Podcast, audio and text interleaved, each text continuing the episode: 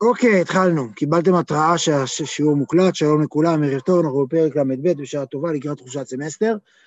אה, פרק ל"ב הוא בעצם, הוא הפרק הראשון, ולכן הוא מאוד מאוד בולט בתניא. אני לא, כמו שאתם יודעים, אני לא חושב שהוא הכי חשוב בתניא, אבל אני חושב שהוא באמת, אה, הוא מאוד אה, שונה מהתניא. ולכן הוא קיבל איזושהי בולטות, והוא קיבל גם בולטות כי הוא בצורה מסוימת משרטט את השוס של חסידות חב"ד באופן שבו היא פועלת בעולם היום, בעיקר פרויקט השליחים. ולכן הוא קיבל בולטות מאוד משמעותית, אה, והוא בעצם סוג של... אה, עכשיו, הוא גם יישום של, ה, הוא גם יישום של הרעיונות שלמדנו עד כה, והוא גם דרך נוספת לעבוד על אותם דברים, ואני אסביר את הדברים. באופן כללי, מה שראינו בפרקים האחרונים, בחטיבה שאני, כמו שאמרתי כמה פעמים, אני מאוד מחבב בתניא מפרק כ"ו, זה בעצם החטיבה שעוסקת בשאלת העצבות והשמחה.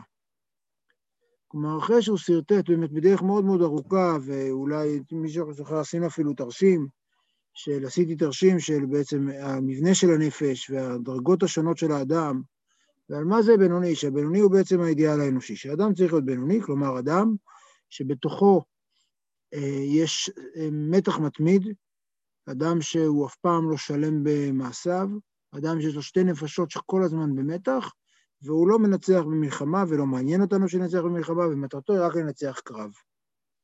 וזה האדם הזה, זה הבינוני שמטרתו לנצח קרב ועוד קרב ועוד קרב, ואת הניצחון הזה הוא משיג באמצעות uh, כוחות שהוא כל פעם נדרש יותר ויותר, והמלחמה, כמו שגם ראינו במהלך הפרקים, היא לא רק, היא לא רק דבר בשביל לנצח, היא, האנרגיה, המאבק, הוא הופך להיות מטרה כשלעצמה, כי באמצעותה כל הזמן צריך לדלות מתוכו כוחות חדשים לעבודת השם. ולכן צריך תמיד לעשות את הפרק המאה ואחד, ותמיד צריך... Uh, אם אתה, קל לך, גם אתה אוכל, ב, אתה אוכל, למרות שאתה אוכל ממש מה שצריך, ואתה אוכל את זה, אז אתה צריך לאכול שעה מאוחר, ועוד כהנה וכהנה. בפרקים האחרונים הוא בעצם עשה מהלך שבו הוא התחיל לדבר על השמחה, והסביר למה לא צריך להיות עצוב משום דבר, ולמה אשמה היא רגש נוראי, ולמה ולמה ולמה. אבל אז הוא התחיל להסביר שבכל זאת יש רגעים שבהם צריך האדם שמגיע לטמטום הלב, זה האויב הגדול. כלומר, זה לא שהשמחה ממשיכה את שביעות רצון. השמחה איננה אותו ציר של שביעות רצון, אבל הוא מאחר והוא עסק בעניין השמחה, הוא רצה להסביר מתי מותר להשתמש בעצבות, וזה ברגעים של שביעות רצון. שביעות רצון זה בעצם מצב שבו בן אדם חושב, וזה מצב מאוד מסוכן, שבו אדם חושב שהכל בסדר למרות שהוא, שהמלחמה עדיין צוערת בתוכו. כלומר, זה בעצם המחלה הכי גדולה של הבינוני, ושתחשבו גם, סתם, אני חושב כרגע אני אתן דוגמה מההיסטוריה ולא דוגמה מההווה שלנו, למרות שוודאי אפשר. הדבר הכי מסוכן זה בעצם שמגיע צ'מברליין ואומר, אחרי הסכם מינכן, ואומר, הכל יהיה בסדר, הבאתי שלום עולמי. הדבר הכי מסוכן זה שאתה חושב שבהקשר הזה, שצ'מברליין חשב שהיטלר לא, שלא תהיה מלחמה. כלומר, הדמיון שהכל בסדר בשעה שיש מלחמה, זה מה שבעצם אמור לגרום למצב שבו אתה בעצם שבוי של הסטרא אחא בלי שאתה יודע ואתה מרגיש שביעות רצון. את השביעות רצון הזאת בעצם, שהדתיים חולים בה עוד יותר, ובאמת הספר התניא באמת מדבר על חטאים של דתיים, הוא מדבר על קהל אנשים שהם יראי השם, שהם מרגישים שייכים לתוך עולם דתי. זה מאוד מאוד ברור אגב, משהו שאפשר, הרבה משווים את זה לרבי נחמן, ובצדק, ובעצם אצל רבי שני רוזן מילדי, בוודאי, המהלך הוא מהלך של, שבו הוא מדבר על אנשים ששייכים לתוך העולם הדתי, לתוך העולם הרוחני, ומרגישים טוב עם עצמם, ובעצם באיזושהי תרדמת, ישנים את ימיהם, אם בכל אופן ניקח מילה מרבי נחמן. ובתוך השינה הזאת הוא מדבר על טמטום הלב, שאת טמטום הלב צריך באמצעות ביטוש להעיר. הביטוש נעשה בכל מיני דרכים שקשורות לזה שבן אדם בעצם עושה חשבון נפש מאוד מאוד אינטנסיבי, מאוד מאוד יזום. כלומר, שוב, הצוות הזאת היא מאוד מאוד יזומה, לא משהו ספונטני. והדבר השני שהוא מדבר עליו זה הווה שפל רוח בפני כל אדם, זה עשינו לפני שני פרקים. שבו הוא מדבר על זה שבעצם אתה צריך את אותם, את השיפוטיות שיש לך כלפי כל העולם, תיקח לעצמך, ותדרוש מעצמך את אותה עוצמת מאבק שאתה מבקש מאחרים ושאתה שופט אחרים על כך שהם לא עושים את זה. ובאמת תסתובב ברחוב בהווה שפל רוח, כלומר זה עמדת נפש, תחשבו שאתם מסתובבים ברחוב וכל אדם שאתם מסתכלים אתם אומרים וואו. זה כאילו העמדת אה, נפש הבסיסית שמציע האדמו"ר הזקן להסתובב. בפרק קודם הוא עשה מהלך מאוד מאוד חשוב, שבו הוא מחבר את השמחה והעצבות. הוא אומר, חברים, עד כה, אתם חשבתם אם זה סותר, אבל זה בעצם בכלל לא סותר. השמחה והעצבות שדיברתם, שמחה ושברון הלב בעצם. עצבות, הוא אומר, זה משהו אחר. עצבות זה משהו, משהו מנמיך ומשתק, וזה לא רלוונטי, אבל השברון לב הוא משהו מעורר ומצמיח. הוא אומר, אין שום בעיה להכיל את שניהם. למה? כי אנחנו שני, יש לנו שתי נפשות. ואני לא עשיתי את עצמי. זה משפט מאוד מאוד יפה שהדגשתי אותו פעם קודמת. אני לא בראתי אותי. ויש לי, נכון שיש לי נפש בהמית, אין שום בעיה עם זה שיש לי נפש בהמית, שום בעיה שיש לי, עולים לי מחשבות זרות, ואין שום בעיה שעולים בי דחפים כאלה ואחרים, אין שום בעיה שבאמת באמת אני כזה, אני מרגיש מבפנים כזה יצור אה, נחות, ואני מרגיש בתחילת הדרך כל הזמן. אבל יש גם נפש אלוקית, והנפש אלוקית בעצם, מה שהוא מציע כאן, האדמו"ר הזקן, זה להיות הרבה הרבה הרבה יותר מזוהה, להיות מזוהה גם עם הנפש האלוקית. בשונה בעצם מה שאומר האדמו"ר הזקן כל הזמן, זה שהאדם מזוהה עם הנפש הבהמית. כאשר אדם אומר אני, בעצם ההזדהות הראשונה שלו, אגב זה גם כרונולוגי, כי בעצם הנפש הבהמית איתה אדם נולד, והנפש האלוקית מתעברת בו בבר מצווה או בבת מצווה, ולכן כרונולוגית, המלך זקן וכסיל, כמו שקוראים לו בזוהר גם, הוא, ה, הוא הרבה יותר חזק וותיק בגוף מאשר בנשמה, במכלול הזה, מאשר הנפש האלוקית שהיא ילד וצעיר, כתוב.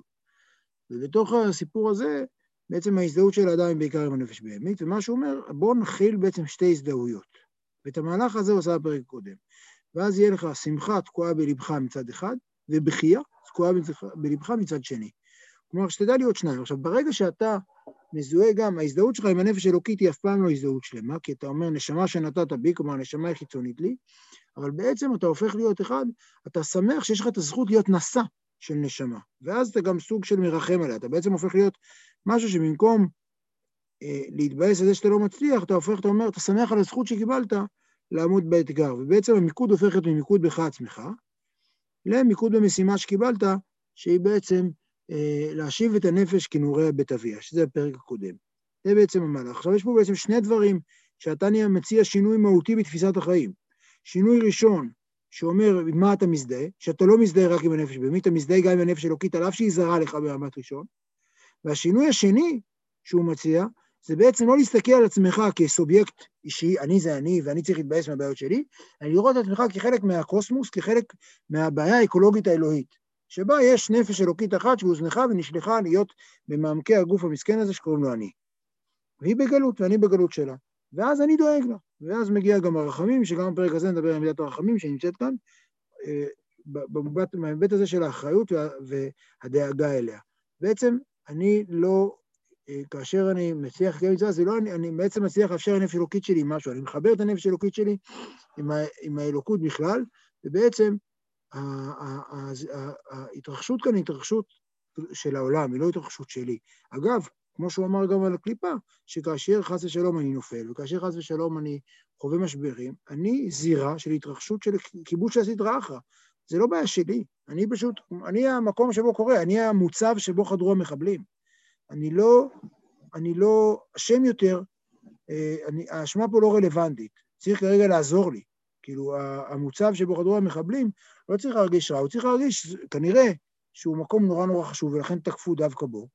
וכרגע צריך לעזור לו. וזה, כלומר, זה, הנקודה, ההעתקה הזאת, אל ההתייחסות אל האדם כחלק מקוסמוס כללי, היא בעצם דבר מאוד מאוד משמעותי, שמאפשר לראות את הדברים בפרופורציה אחרת לגמרי.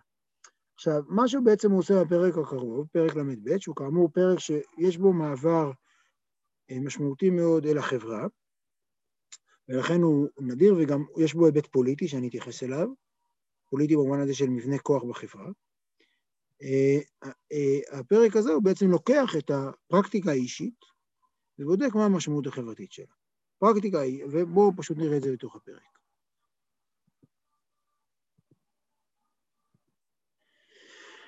אה, והנה, על ידי קיום הדברים הנ"ל, להיות גופו נבזה ונמאס בעיניו. כן, זה ציטוט מתהילים. כן, אמרנו, בצד אחד יש לך גוף שאתה, יש לך נפש באמת, וגוף שאתה מרחם עליו, הוא נבזה ונמאס לא במובן של שנאה, אלא במובן שאתה, הוא בזוי, הוא, הוא מסכן.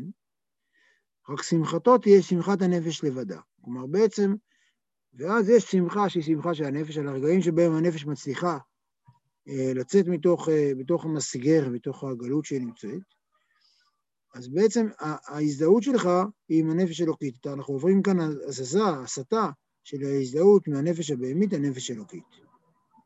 הרי זו דרך ישרה וקלה לבוא לידי קיום מצוות ואהבת לך כמוך. לכל נפש מישראל מגדול ועד קטן. עכשיו, קודם כל צריך להבין שאהבת לך כמוך כאן לא מגיע כעבודה על ואהבת לך כמוך, זו תוצאה של עבודה אחרת. כלומר, אדם שיעבוד על, הנפש, על היחסים בין נפש אלוקית לנפש בהמית, ובעצם יעבור תהליך של הזדהות והכרה עם הנפש האלוקית שלו, ממילא הוא יבוא לעבד לך כמוך, לא, הוא לא עובד פה על המידות. דיברתי כמה פעמים שהתניא, אין אצל התניא עבודה על המידות. אולי הוא, היה לו חשוב מידות מתוקנות או דברים כאלה, אני לא יודע, הוא לא דיבר על זה, המונח הזה לא נמצא בכלל. בהקשר, יש מידות, אבל בהקשר של הספירות, לא בהקשר של המידות, של חריצות ובלה בלה בלה. אלא יש כאן, בעצם אומר, לך כמוך זה תוצאה. זה לא דבר שעובדים עליו בכלל. לא עובדים על מצוות עשה של לך כמוך, אלא זה פשוט קורה לך, כי אתה עבדת בפנים, אה, הצלחת לעבור בפנים תהליך שבו אתה מזהה שיש בך שתי נפשות. ברגע שאתה מזהה שיש בך שתי נפשות, וברגע שאתה אומר שהנפש אלוקית היא לא רק שלך, היא בעצם היא של אלוהים ואתה דואג לה, אז אין הבדל בכלל בנפש אלוקית שלי לנפש אלוקית של מישהו אחר. אין שום משמעות.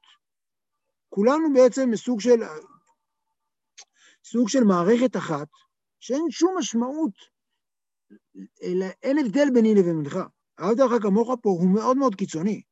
הוא קיצוני כי זה לא אני אוהב אותך, אלא בעצם אני ואתה זה סיים סיים. אין הבדל ביני לבינך. אין, אין, אנחנו לא, כמו שהוא אומר קודם, עוד רגע, אנחנו לא מחולקים. אנחנו לא נפרדים בכלל, אנחנו אותו דבר. כי מאחר שגופו נמאס ומתועב אצלו, והנפש והרוח מיודע גדולתם ומעלתם בשורשם ומקורם באלוקים חיים. אני לא כל כך, אני כאילו במסגרת השיעור, המסע שעברנו כאן ב-33 השיעורים, 33 השיעורים האחרונים, שזה באמת יפה ומרשים, אז במהלך המסע הזה, אפשר לראות בתניא הרבה מאוד פעמים שהגוף הופך להיות רכיב מאוד מאוד מאוד מאוס. אני מנסה כל הזמן להגיד את זה, לנסח את זה בצורה אחרת, אני לא חושב ש... אני מצליח היום להכיל את זה באותה צורה כמו, ש, כמו שהכלתי את זה פעם, אבל, זה, אבל כרגע מה שברור הוא שהגוף הוא, הוא לא נקודת, הוא, רוצה לאפשר לנו לא להזדהות רק איתו. כרגע הוא מדבר על ממש ניכור לגוף. הניכור לגוף זה דבר בעייתי מהרבה בחינות לדעתי, אבל כאן מה שהוא מדבר זה ממש ניכור לגוף, אדם מנוכר לגופו. והנפש והרוח מיודע גדולתם ומעלתם בשושם קוראים אלוקים חיים. כן, אז הנפש והרוח בעצם מה שיוצא, יש, מה, מה, מה נסגר? מה יצא מהאדם?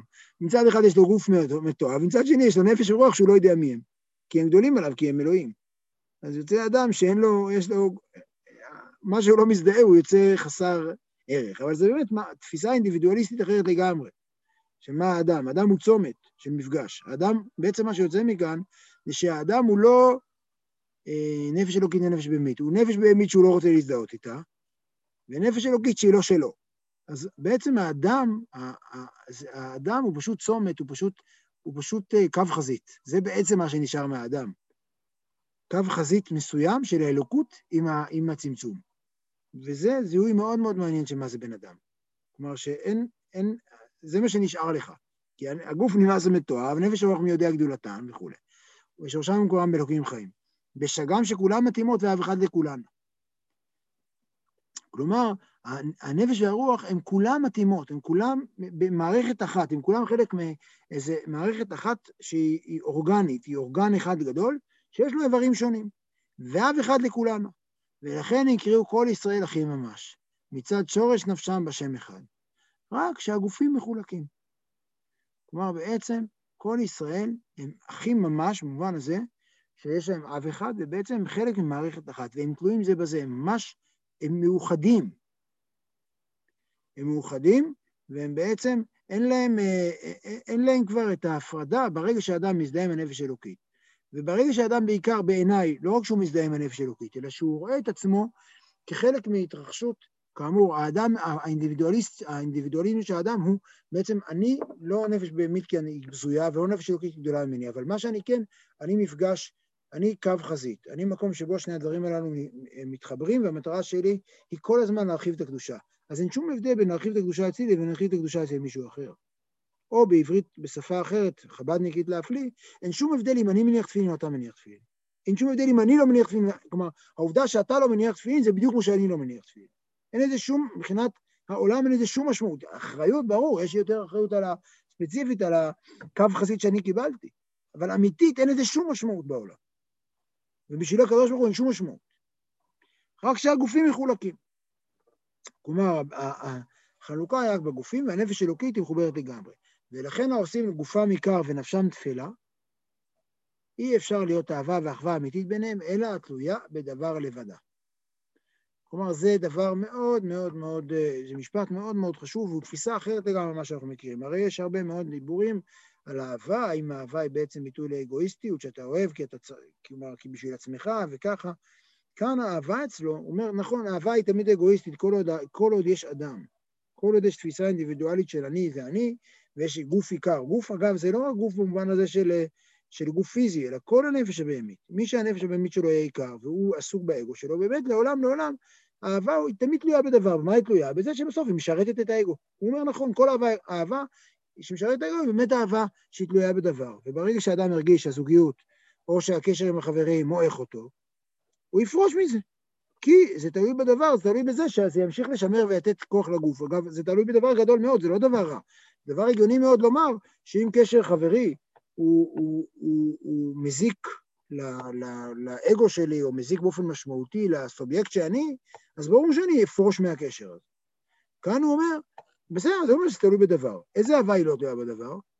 אהבה שהמוקד שלה אינו, אינו, בכלל איננו האגו והנפש הבאמית, אלא אהבה אלא אהבה שהיא בעצם יש בה הזדהות מוחלטת לנפש אלוקית. אדם שיש לו הזדהות מוחלטת וביטול מוחלט והמלאכה מוחלטת של הנפש האלוקית על עצמו, הוא יאהב כל אחד באותה, במידה מלאה. עכשיו שוב, זה, אני לא בטוח כבר האם זו אהבה, במובן שאנחנו מדברים, במובן של הרצון לקרבה והחיבוק והחינני, והשמחה וה, והנשיקות והחיבוקים.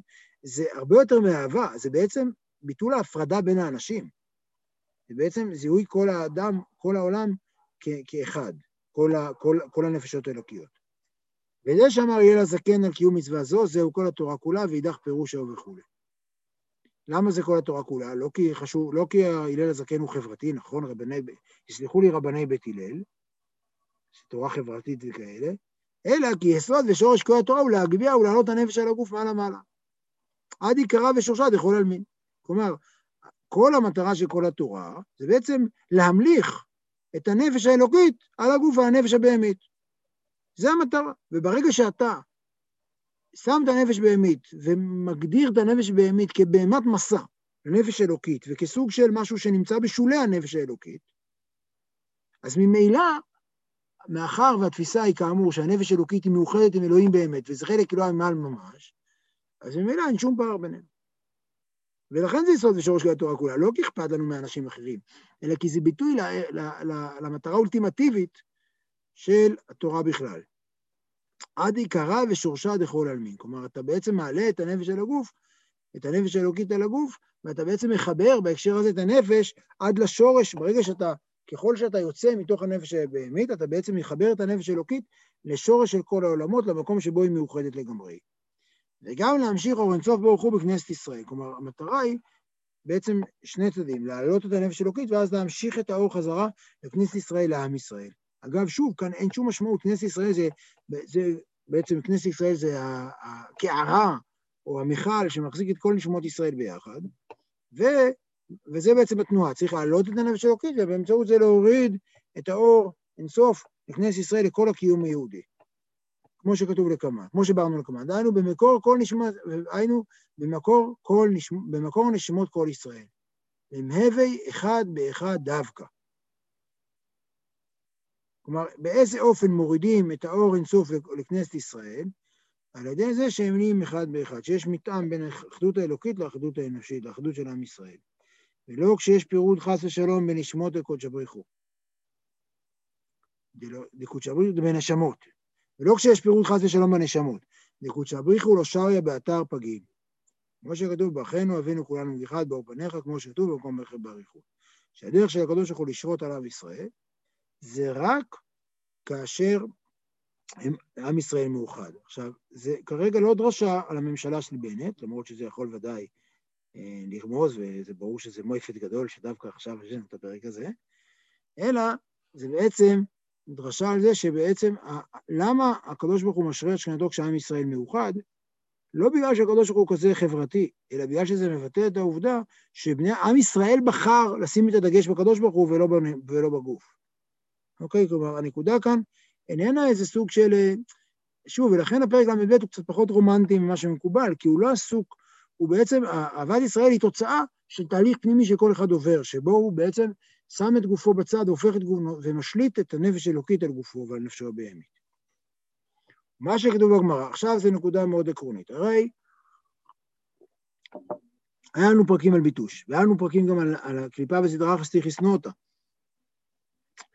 אז עכשיו הוא ישאל, רגע, רגע, איך, והוא יגיד בעצם את אותו מהלך שהוא עשה לנו קודם, על זה שאתה כועס או, או מבזה את הנפש הבהמית שלך, ככה יכול גם, זה בעצם הדרך שמותר להגיע גם לשנאת ישראל. הפרק הזה, כמו שעוסק באהבת ישראל, הוא גם עוסק בשנאת ישראל. ומה שכתוב בגמרא, שמי שרואה בחברו שחטא, שמצווה לשנותו,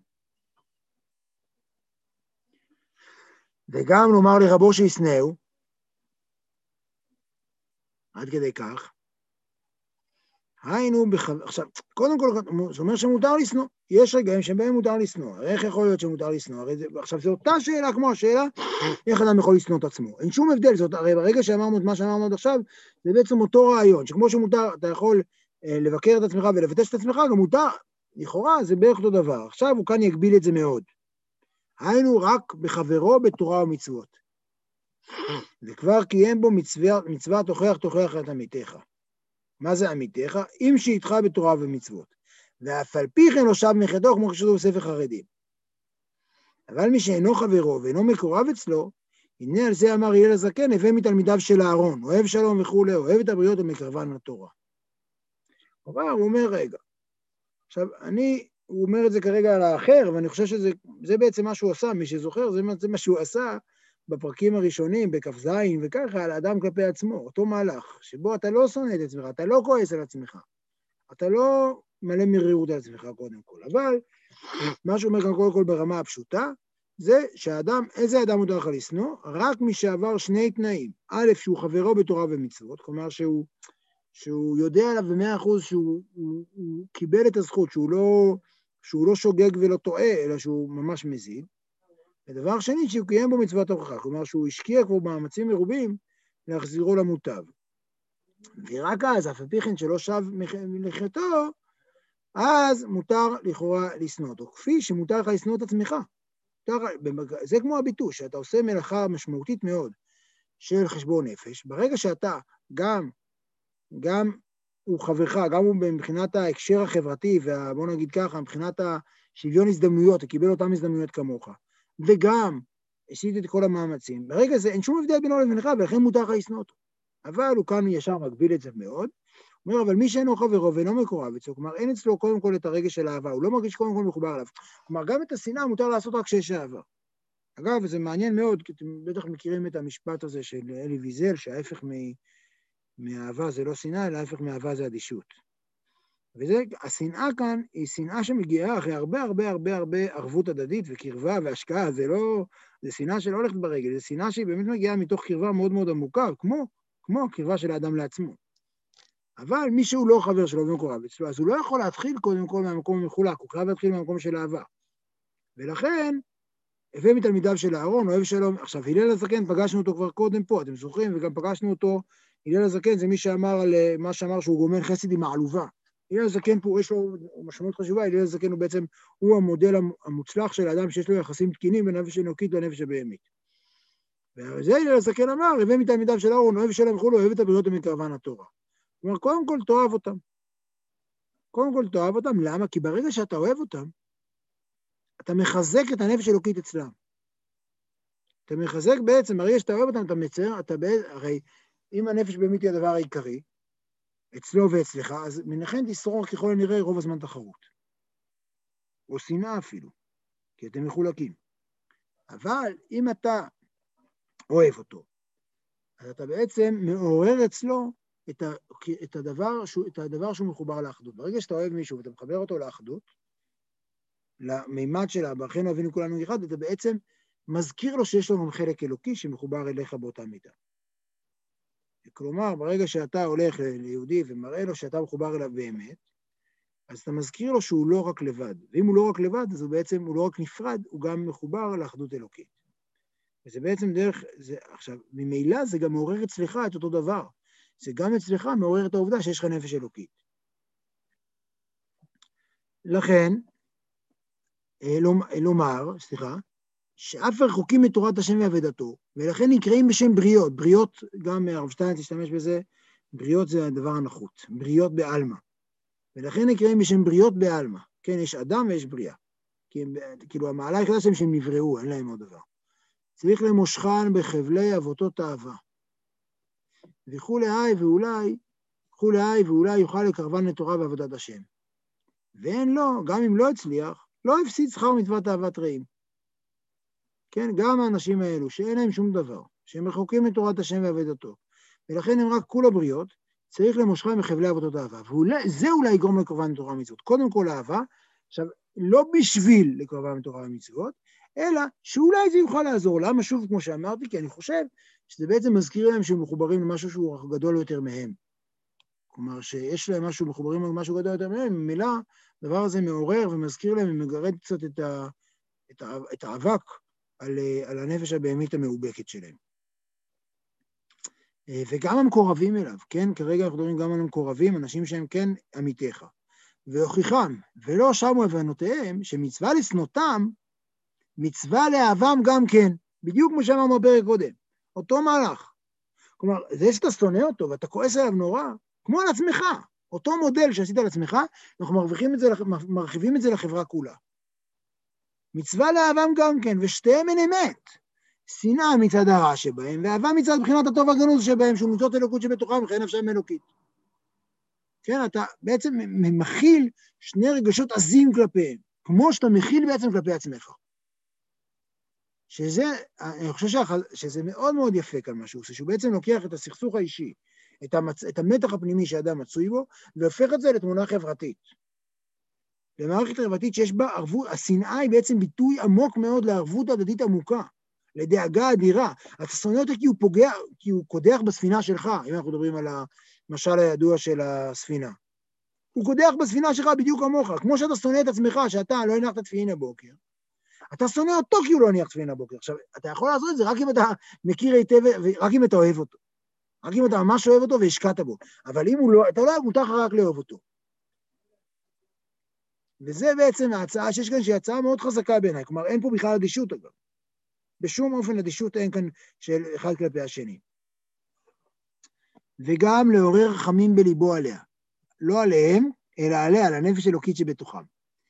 כי היא בבחינת גלות בתוך הרע מסתרה אחר גובר עליה ברשעים. כן, זה בדיוק כמו שכלפי עצמך, עצמך אתה ברחמים בנפש אלוקית שלך, ראינו את זה בפרק קודם, גם אתה כלפי אחרים, אתה מעורר רחמים, אתה באמת מרחם על הנפש אלוקית שלה. עכשיו, הרחמים כאן זה לא איזה רגע של פטרונות עליה, אלא זה באמת כאב על זה שיש שם נפש אלוקית שבגלות.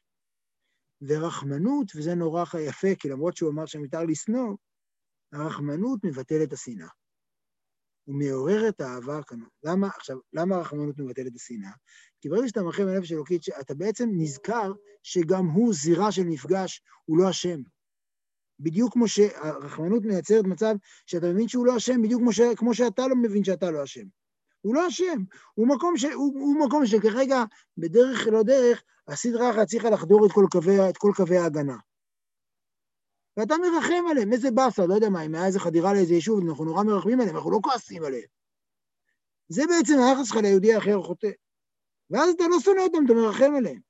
על אותו דבר עצמו. אתה שנית אותם קודם על זה שאוי ואבוי איך הם חטאו. אחרי זה אתה אומר שהחטא הזה הוא כשלעצמו ביטוי לכך שהם היו, שהם קורבן ולא, הם, ולא, שיש, שהם, שהם מסכנים והם לא אשמים. אה, והרחמנות מבטלת את השנאה ומעוררת אהבה, כמו כנודע ממה שכתוב ליעקב אשר פדה את אברהם. יעקב הוא הרחמים שפודה את אברהם. תחשבו על זה, כל פעם שעולה בכם שנאה, אם זה קורה לכם, אפשר להמיר בעצם באמצעות הרחמנות, אתה יכול להחזיר את האהבה. ברגע שאתה אומר, הילד הזה הוא לא ילד רע, הוא ילד מסכן, זה בדיוק התהליך. ולא אמר דוד המלך עליו השלום, תכנית שנאה שנאתים, וגוימר, אלא על המינים והאפיקורסים, שזה משהו אחר לגמרי, שאין להם חלק באלוקי ישראל כדאית בגמרא, ויש פרק ט"ז בשבת. עכשיו, בעצם זה הערת סוגריים שצריך לחשוב מי הם ומה הם, והאם הם רלוונטיים לימינו, אני לא מוסמך לדון בזה, ולא רוצה גם. אבל אה, אה, יש כאן בעצם איזה סוג של אה, זיהוי, העתקה מאוד משמעותית מה, מהרשות היחיד, מההתרחשות שקורית באדם פנימה, לעם ישראל כולו. ויוצר לעם ישראל כולו את ההתייחסות לאדם כגוף אחד. עכשיו, הדבר הזה הוא באמת באמת מאוד משמעותי בחסידות חב"ד, השליחות של חב"ד, חב"ד מהרגע הראשון. לכן זה הכוח הגדול של האדמו"ר הזקן, שככל הנראה, היה לי עכשיו, אני איכשהו נמצא בסדרת שיעורים של פרופסור חביב עבדיה, ובדורות הראשונים האדמו"ר הזקן היה חד משמעית האדמו"ר הכי מצליח. הוא הצליח ולכן הוא עורר עליו הרבה מאוד תרומת, כי הוא פשוט, היה לו ארגון מאוד, היה לו מאוד חשוב הארגון. הוא יצר ארגון מאוד מאוד משמעותי, הוא יצר תנועה, בשונה מכל השאר שיצאו חצרות, הוא יצר תנועה. וחלק מהדבר הזה זה בעצם אחריות שהוא ראה לכל אחד, כי הנפש שלו, שהוא ראה יהודי, שהוא ידע שיש יהודי שחוטא אישה מבחינתו, זה הוא חטא באותה מידה. אגב, לכן גם אומרים וידוי ברבים, כי, כי למרות שאתם יודעים, יכול מאוד להיות שלא בגדתם היום, אתה אומר בגדנו, כי אי שם יש איזה יהודי שבגד. והדבר הזה שיש אי שם איזה יהודי שבגד, בעצם מטיל לך את האחריות באותה מידה.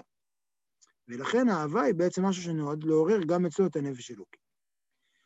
זה פרק ל"ב, שבעצם לוקח ומעתיק, כאמור, מעתיק את היחסים בתוך האדם עצמו, והופך אותם לדרך להסתכל על כל עם ישראל וכל החברה, וזה דבר מגניב. מישהו רוצה להגיד משהו על הפרק?